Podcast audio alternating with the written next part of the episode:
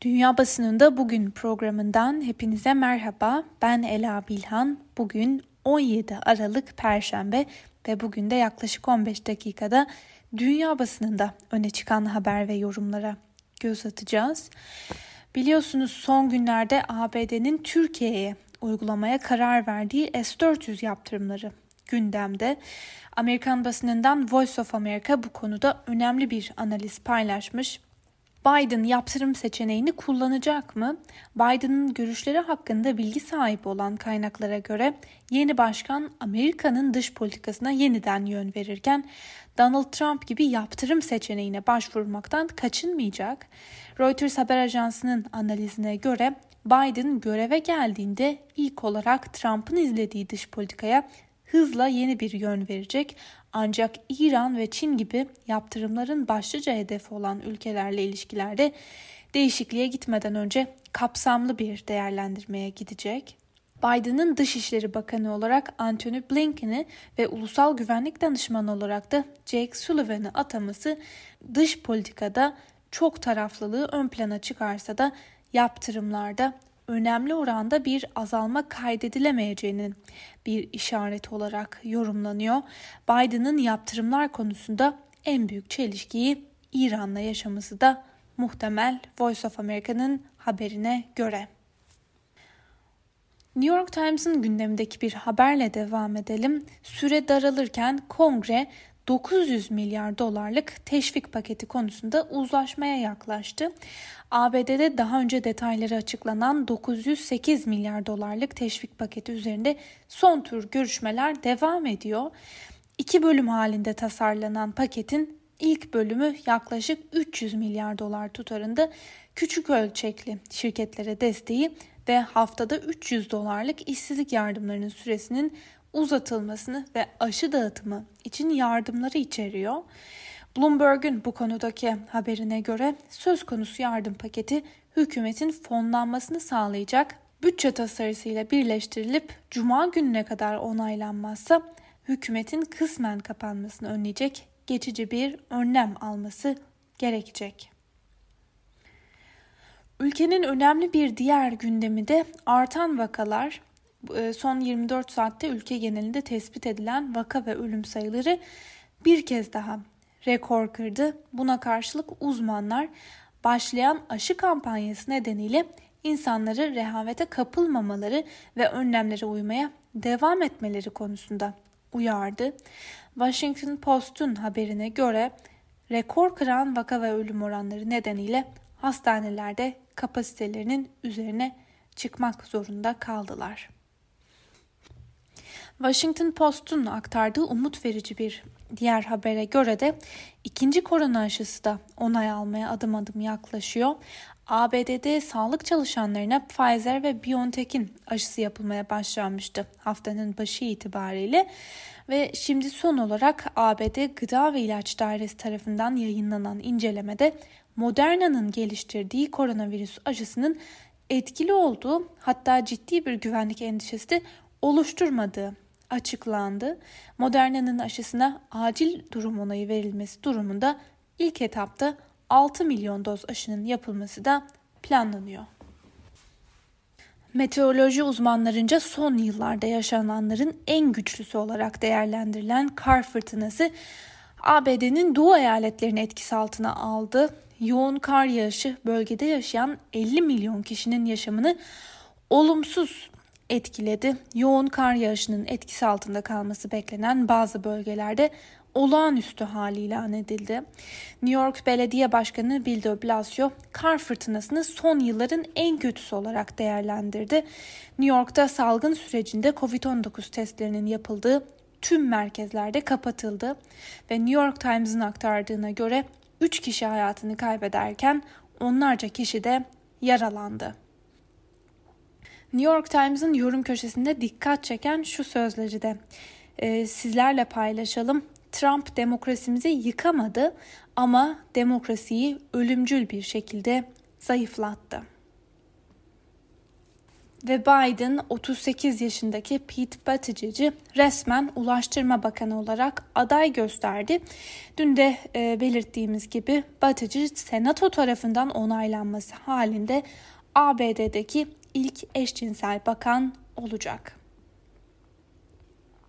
Bültenimize İngiliz basını ile devam edelim. Bugün İngiltere'de yayınlanan gazeteler manşetlerine Boris Johnson'ın dünkü açıklamalarını taşımış. Buna göre İngiltere'de Noel'de çok fazla kısıtlama olmayacak hatta önlemler gevşetilecek ve Boris Johnson dün yaptığı açıklamalarla Noel sürecinde bir araya gelecek olan kişileri uyardı. The Guardian gazetesi Johnson'ın Noel ile ilgili yaptığı uyarıların sert olduğunu yazmış ancak bu sert uyarılarında önlemlerin gevşetileceği Noel sürecine günler kala geldiğine dikkat çekiliyor. Gazete uzmanların uyarılarını son anda dikkate almaya karar veren Johnson'ın daha temkinli bir uslup benimsediğinin de altını çizmiş. The Eye gazetesi yasal olarak izin verilen uygulamalarla resmi tavsiyenin farklı olduğunu ve bu nedenle Noel süreci için yapılan açıklamaların kafa karışıklığına neden olabileceği uyarısını yapıyor. The Times, Johnson'ın Noel'de yaşlı kişilerle bir araya gelmekten kaçının mesajına odaklanmış. Farklı gruplarla bir araya gelecek kişilerin de kendilerini bir an önce karantinaya alması gerektiğini vurgulayan Johnson, bir anda bambaşka bir söylem benimseyerek insanlara Noel'de bir araya gelmeme çağrısında bulundu. Öte yandan YouGov'un anketine göre insanların dörtte üçü Noel'de seyahat etmeyi planlamadıklarını söylüyor. Euronews'un haberine göre İngiltere'de hükümet yetkililerinin yaptığı açıklamalar ve izlenen strateji artan vakalara karşı önlemlerini arttıran diğer Avrupa ülkeleriyle çelişiyor. Bu arada İngiliz ekonomi gazetesi Financial Times, koronavirüs aşısı geliştiren bilim insanları Doktor Özlem Türeci ve Profesör Doktor Uğur Şahin'i yılın kişisi olarak seçti. Günlerdir Brexit gündemine ve bu konuda aktarılan haber ve yorumlara göz atıyoruz. Son günlerde sıkça tartışılan anlaşmasız ayrılık ihtimaline karşı BBC de bugün bir haber aktarmış. Buna göre anlaşmasız ayrılıkla artacak bürokrasiden, gümrüklerdeki beklemelerden ve sonuç olarak fiyatlardan olumsuz etkilenecek işletmelerin başında gelenlerden biri de AB ülkelerinde üretilen sucuk, yoğurt, beyaz peynir gibi Türk ürünlerini AB ülkelerinden ithal eden gıda toptancıları ve diğer ürünlerin yanı sıra ağırlıklı olarak bunları satan süpermarketler. Dolayısıyla BBC'nin haberine göre Türk üreticiler de anlaşmasız Brexit ayrılığından etkileneceklerin başında geliyor. Dün Fransız basınında öne çıkan bir habere değinmiştik. Buna göre Fransa'da iklim değişikliğiyle mücadelenin anayasanın ilk maddesine eklenmesini kararlaştırmak adına referandum yapılacağı açıklanmıştı. Le Figaro'nun haberine göre Macron'un açıkladığı referandum bazı şüpheler uyandırdı. Atılacak bu adım için ulusal meclis ve senatonun onay vermesi gerektiğini hatırlatan Macron'un bu açıklamayı yaparken hükümette pek çok ismin bu konudan habersiz olduğu, konseyde bulunmayan bakanların referandum kararını sonradan öğrendiği belirtiliyor. İklim krizinin referanduma taşınmasının ne kadar etkili olacağı tartışma konusu yarattı. Öbür taraftan Le Monde'un haberine göre de Fransa'nın ormanlarını koruyabilmesi için 50 milyon ağaç dikmesi gerekiyor. Fransa'da 7, 8 ve 9 Ocak 2015'te düzenlenen 17 kişinin yaşamını yitirdiği Charlie Hebdo ve bir Yahudi marketine düzenlenen terör saldırılarının davasında beklenen karar 3 ay süren duruşmaların ardından çıktı. 14 sanıklı davada ana sanık olarak tanımlanan Ali Rıza Polat hakkında 30 yıl, lojistik yardım yaptığı belirlenen 3 sanık hakkında da 10 ila 20 yıl arasında hapis cezası verildi. Almanya'nın gündemiyle devam edelim. Koronavirüsü salgınının ikinci dalgasında büyük sorunlar yaşayan ve vaka sayılarını bir türlü kontrol altına alamayan Almanya salgın nedeniyle dün itibariyle tam olarak kapandı. 10 Ocağı kadar geçerli olacak yeni kısıtlayıcı tedbirlerin yürürlüğe girmesiyle zorunlu ihtiyaçların karşılanacağı dükkanlar ve eczaneler dışında her yer kapatıldı. Deutsche Welle'nin haberine göre Almanya Sağlık Bakanı Jens Spahn'ın eyaletlerin sağlık bakanlarıyla yaptığı toplantıda ilk koronavirüs aşısının 27 Aralık tarihinde yapılması hedefi kabul edildi. Deutsche Welle'den Julia Hahn Türkiye'ye ilişkin dikkat çeken bir haber paylaşmış. Buna göre Deutsche Welle Türkiye'de Covid-19 vakalarının gerçek rakamlarının paylaşılmasıyla birlikte durumun dramatik olduğunun ortaya çıktığını yazmış.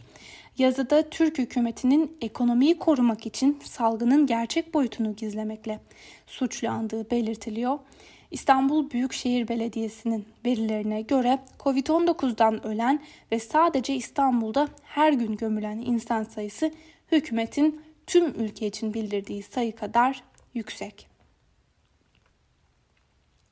Koronavirüsü yayılma hızının yeniden artış göstermesi ve virüsün mutasyona uğradığı tespitlerinin ardından Avrupa'da birçok ülke yeniden sert önlemler almaya başladı.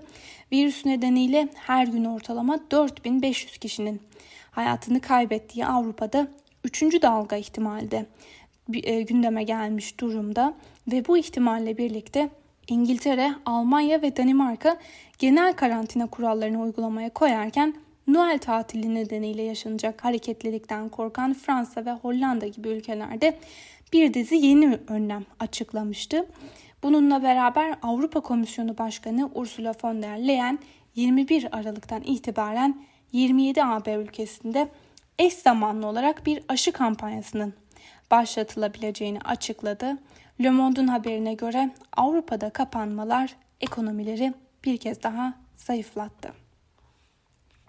İran Cumhurbaşkanı Hasan Ruhani, Trump'ın Ocak ayının sonunda görevden ayrılacak olması ile ilgili değerlendirmelerde bulundu ve Trump'ın görevden ayrılacak olmasından memnun olduğunu dile getirdi.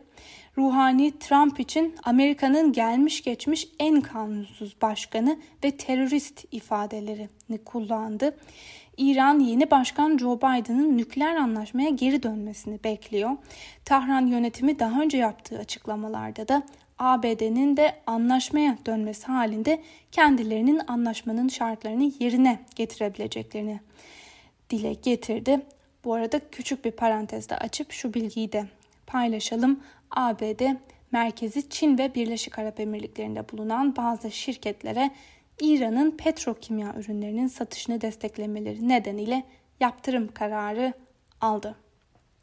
Rusya'nın aşı gündemine de göz atalım. Rusya kendi geliştirdiği ve %91 oranında etkili olduğunu açıkladığı koronavirüsü aşısı Sputnik 5'in ülke geneline dağıtımına başladı.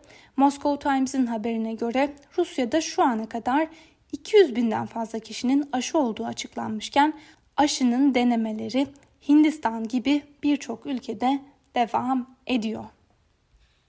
Moscow Times'ın bir diğer haberine göre de sosyal paylaşım platformu Facebook, Fransa ve Rusya ile bağlantılı grupları Afrika'nın bazı bölgelerini hedef alan gizli bir online etki operasyonu yürütmekle suçladı ve bunun üzerine harekete geçen Facebook, Afrika'da Fransa ve Rusya bağlantılı sahte hesapları kaldırdı.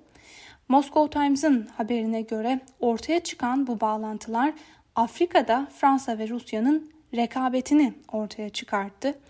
Bilgi teknoloji alanında yürütülen bu mücadele yeni bir şey olmasa da iki ülkenin başka ülkede yürüttüğü bu rekabet şaşırtıcı yorumunu yapıyor Moscow Times.